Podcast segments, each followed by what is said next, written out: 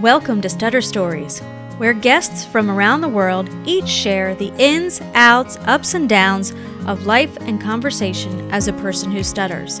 I'm your host, Trisha Hedinger.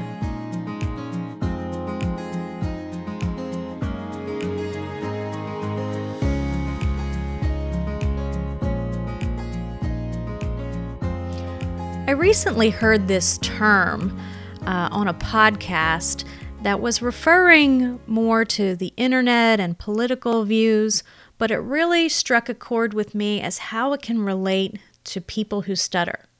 And the term is echo chamber.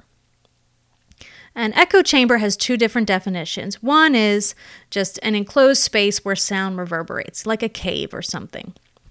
But the other definition is an environment in which a person encounters only beliefs or opinions that coincide with their own, so that their existing views are reinforced and alternative ideas are not considered. So basically, you are having the same type of information or the same thoughts bombarded on you day after day after day. And I feel like sometimes people who stutter are living in an echo chamber with either their own thoughts or thoughts that are brought in by other people. and what we really hope to achieve through stutter stories is changing the thoughts that are echoing around in, in your mind um, to help change your perspective. Because if you're never allowing alternative ideas or alternative thoughts about your speech, about your stuttering, about communication, um, then it's going to be really challenging to make positive changes. If thoughts are negative or self defeating, and we hear them over and over again, and we don't have the opportunity or seek out the opportunity to hear different perspectives or more positive perspectives about stuttering from other people, then how are we going to make difference a change for the better? How are we going to make a change for the better if we keep hearing the same negative thoughts over and over? Whether it's your own thoughts or input from other people. So, changing what is echoing around in our chamber is uh, really valuable. So that's that's something at Stutter Stories that we hope to change, that we hope to help present to you our different ideas and different um, thoughts about stuttering through hearing the stories of other people from around the world. And that brings us to our very, very special guest today. And this is Mr. Tom Scharstein. He is the chairman of the World Stuttering Network. He is an unstoppable force in helping and supporting people who stutter, in making connections. He is a tireless advocate and an inspiration for the stuttering community. And today I welcome Mr. Tom Scharstein. Welcome, Tom. Thank you for having me on your show. I'm glad to have you here. So, why don't you start off and just tell us a little bit about yourself? Okay. I'm a person who stutters, and, I'm um, I'm very fortunate, very lucky to be part of the world stuttering community. And my, my focus is, is on the World Stuttering Network, and and our goal is to bring together all the support group leaders in the entire world into a conversation to just learn how to do this better. Yeah. Yeah.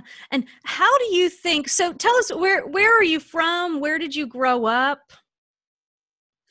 I grew up in Cincinnati, Ohio, mm-hmm. and, and, I am now in in South Florida. Mm-hmm.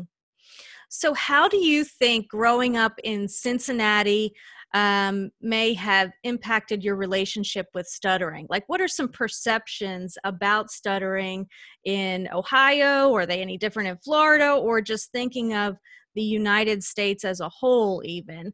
Um, how do you think those perceptions or just the climate of your family and friends may have impacted your relationship with stuttering? It's a great question, Trisha. And I, I would really have to go back to the beginning. And in, in my early days, when we parked our dinosaurs outside of school, that's that's how long ago that was. Um, stuttering was viewed as a problem. You know, it, it needed to be fixed. And I remember being pulled out of my class once a week to go to speech therapy.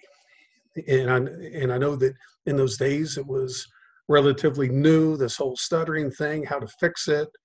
And so it was um, it was basically reading a magazine in front of a speech pathologist. She was, she was a very mm-hmm. caring, very loving person. And um, I, I think that that maybe the idea was the the more a person spoke, you know, the, the less they would stutter, and eventually they would become fluent. And you know, but that didn't really help me. And um, mm-hmm. uh, that she she did the best that she could. That's mm-hmm. for sure. And um, so the fascinating thing is that I had a recent conversation with my 99 year old grandmother about stuttering. Mm-hmm. And she said, Tom, you know, the, the day that you stuttered was after your brother died. He was four and I was 3 mm-hmm. And so she said that, that, that's the first day that I remember you stuttering. And mm-hmm. of course, I, I, don't know if it was that, that tragic event that, you know, that somehow triggered my predisposition to stutter, or if that was, you know, if that was the first time that she, she had noticed it, mm-hmm. you know, but but that's what she told me, and I found that to, to be very uh, interesting. Mm-hmm. I was raised in a uh, a religion that was based on public speaking. It was based on on selling magazines on Saturday mornings, door to mm-hmm. door. Mm. So it, it was a uh, something that you had to do. Mm-hmm. So I, I, couldn't really, uh, you know, I couldn't really opt out of it. And I, um, so, so what was funny was that I would uh, I'd be in my little suit and I had my little briefcase. Mm-hmm. I'd go up to someone's door and they would come to the door and my stuttering was to the point where I just I would block incessantly. Mm. So I would close my eyes, struggle to get the first word out, which is my mm. and hold my hand out, hold the magazines up. And after a couple minutes, they would take whatever money they had in their pocket or purse and they would put in my hand, I think just to get rid of me. mm-hmm. So, so often I would come back to the car with pocketfuls of uh, pocketfuls of money, and I didn't even uh, even sell any magazines. You know, I um, I would have been their their uh, their top salesman year after year, all because of my stuttering. Uh-huh. and so that the um, and being raised in that environment uh, changed everything for me. Wow. You know, because because my confidence was um, it, it was at an all time low. You know, I had very low self esteem because here, you know, I was um, uh, it was a very isolated society, and and so the the the um, so, so all of my friends, everyone else was on stage giving these speeches, uh-huh. everything, and, and that was the next level of of progression.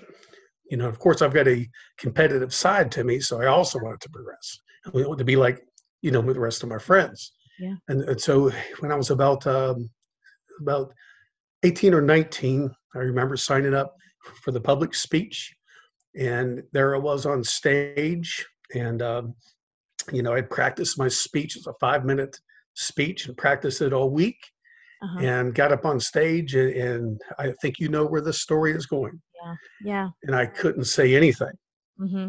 so i you know tried breathing harder i tried I tried closing my eyes mm-hmm. i tried uh tried slowing down the first word yeah and, and so after after some time they actually came up and, and they escorted me off stage you know because nothing was happening uh-huh. so if there was an all-time low in my life that would have been it, you know, and mm-hmm. and um and, and sadly, you know, the explanation was because we talked about it later, and, and the explanation was that my faith just wasn't strong enough, or. I'd be cured like Moses was cured, and you know all these, you know, that's terrible. all these other people, you know. Yeah. So and and I, I actually believed it, you know. So that led to, uh, uh, led to very low self esteem. Yeah.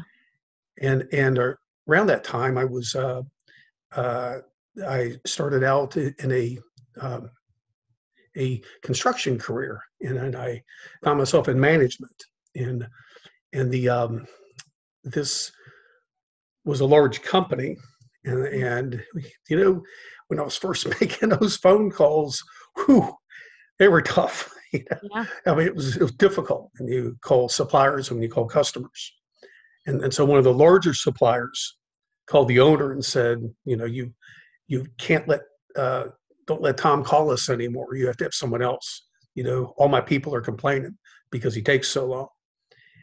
And, and the owner of the company, you know, it's a multi-million dollar company, and he and he told um, and he told the other owner that if he can't work with me, hmm he can't work with our company. That's amazing. And when I heard that, that that was the turning point. That changed everything. I felt like that you know this this champion appeared. This is the first time anyone had ever shown confidence in me, you know, and so um, I was to the point where I was I was ready to just you know do something manually where I wouldn't have to talk. But From that point on, I, I realized that yeah, there are people that will believe in me and um, and press on, and, and it just ignited me. Wow. And is is do you feel like there was a point in there where you went from not liking talking to loving talking or did you feel like you always enjoyed talking? Like where where did that um was there a change for you there? I felt like an outgoing personality was trapped, Mm, you know, and and I always felt like that that well, if I was fluent, you know, I would be and and and that, and I also realized that there was certain parts of my personality that I liked talking, and I like meeting people. mhm, but stuttering held me back. So stuttering, you know, shaped the perception that people had of me. Yes. You know, I felt like I just wasn't. You know, stuttering prevented me from being authentic. Yeah. And Tom, I've known you for a long time and I haven't heard um, those stories before. So that's, you know, it's great to hear you tell them. Um, so how would you say your your friends and family they typically responded to your stuttering, either either as a child or as an adult? My father stuttered, and he would be a um, a covert stutterer. hmm But um, the, the term used to be a closet stutter. Mm. And even though I only heard him stutter uh, just a few times in my whole life, if, if he felt like he was going to stutter, he wouldn't talk. Ah. You know, my mom made all of his calls, you you know, and, and I never really, I never really see, s- observed him speak in a in a stressful situation. And he always told me, you know, you know, you stutter, just take it easy on yourself.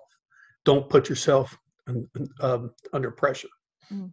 You know, so, so that was an internal conflict because I knew that I wanted to do more, yet I, I hear the person that I'm supposed to respect and listen to that was telling me to take it easy, you, know, because you're stuttering, settle for a life where you won't have to talk. Mm. Hmm. That's challenging to to have those two different kind of fighting feelings inside of you. Um, so, would you say what responses from people that do you get, or uh, make you cringe or feel annoyed, or or what are your pet peeves? Would you say as far as uh, responses from people when they see stuttering? My pet peeve would be um, someone that says that says I used to stutter. You know, when we see celebrities and when we see people in the news and, when we Mhm. hear of people that used to stutter, you know, and I'm always I always want to talk to them. I always want to Skype with them or I want to Zoom with them. You know, especially the people that are promoting cures. I've made it kind of a personal mission that when I come across those type of people, you know, I want to talk to them. You know, and I've not I've not run across anyone that used to stutter and is now completely fluent. Right. You know, they might have tricks, might word substitute, and they might look thoughtful during a block, but I haven't ran across anyone that, that used to stutter. Yeah. Yeah. Um, we see that a lot out on uh, from celebrities these days. You're right.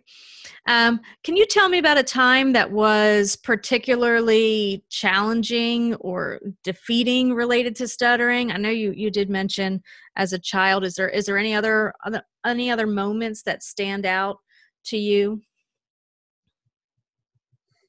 I was involved in a relationship Mm-hmm. that my stuttering was embarrassing to the other person. Mm. And I, I think that that was a tough thing. You know, it made me just, um, uh, I mean, I, I had to stop and I had to keep reassessing, well, why am I in this relationship? You know, there's a lot of other good things, but this, you know, this one thing about being embarrassed, you know, when we were at a party or, a, or, or in a group or a dinner or something, and and and I began speaking and I would block. I would I, I, would see her turn away, you know, just embarrassed. Yeah. You know, because I wasn't this this perfect speaker, you know, mm-hmm. this uh, perceived confident speaker, or and and I think that that was uh, that was a couple bad times. Yeah, that was, that was a couple bad experiences. But then stuttering, you know, as a filter it showed me who that person really was. So right. it was a good thing.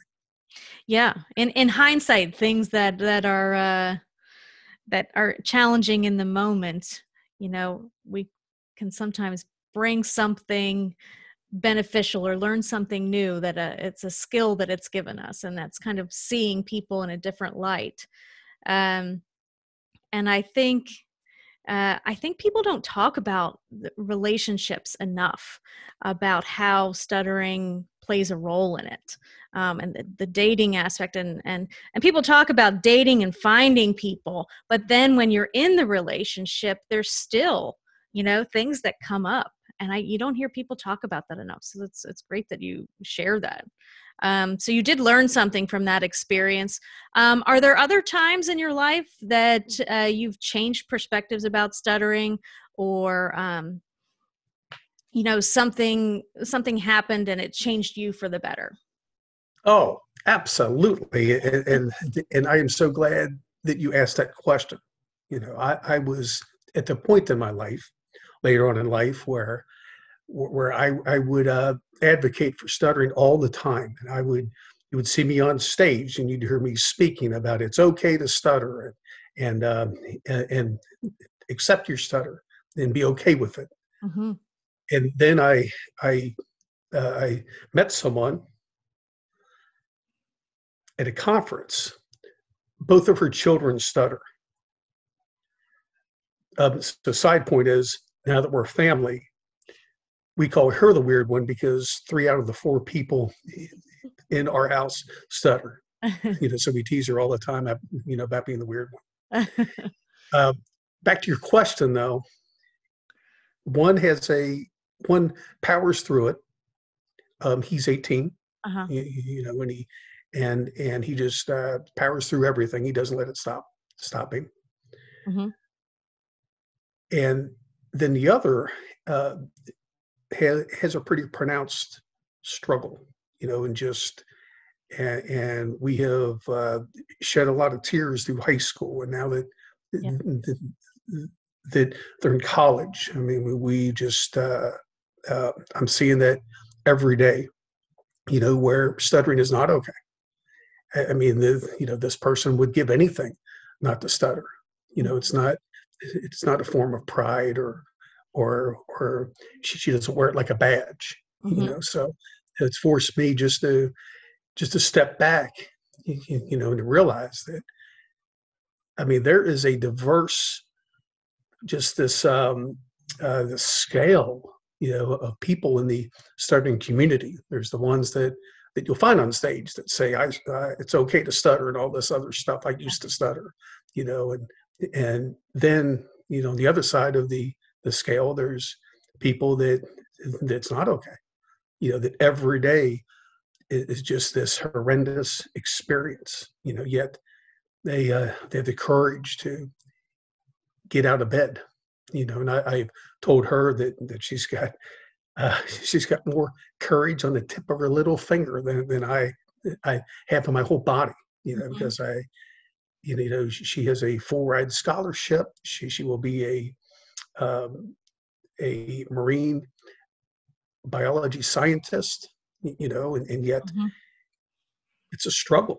You right. know, so um, yeah, it, it just once again it's impressed upon me to just accept people where they are with their stuttering, you know, and make sure that there's never ever any pressure, you know, to accept some type of a mantra that the rest of us have. Yeah. Yeah. Not everybody's in the same place at the same time. Yeah.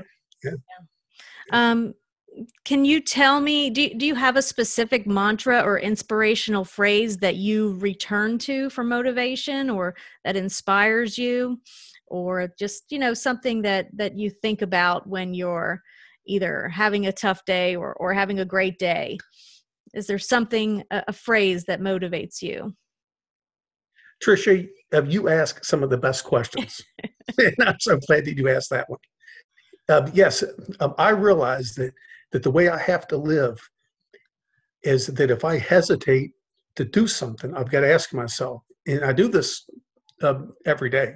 I mean, even at this age, would I do this if I didn't stutter? Mm. Or would I say this if I didn't stutter? If the answer is yes, I make myself do it. I make myself raise my hand.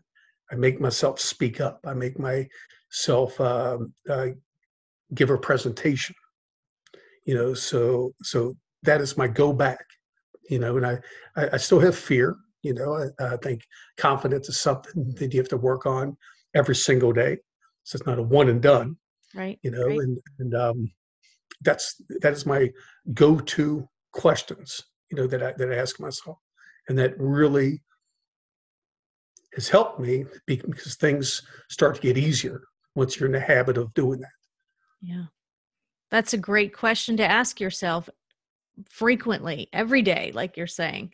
Um, you know, would I do this if I didn't stutter? Um, yeah, that's great.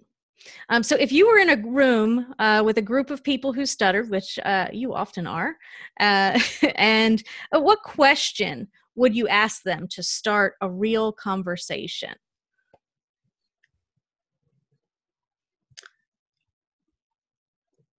could everyone tell me their story?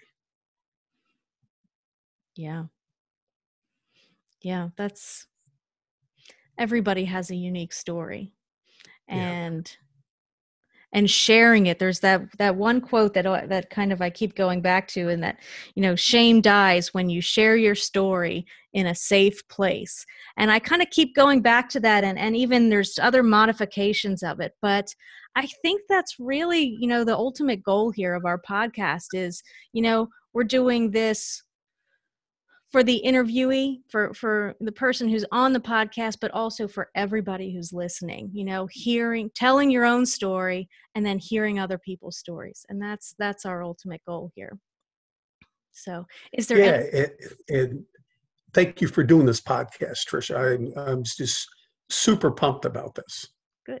Great, great. Is there anything else you want to share with us today, Tom? If you are a stuttering or stammering support group leader, if you treat people who stutter or stammer, or if you love the people who stutter or, or stammer, and you want to learn more about support, please look us up on the World Stuttering Network. There's a place for you. Thank you so much for that, Tom. That's great. Thank you for being here with us today. Well, thank you so much, Trisha. I mean, I I, I, I always enjoy hearing your smile.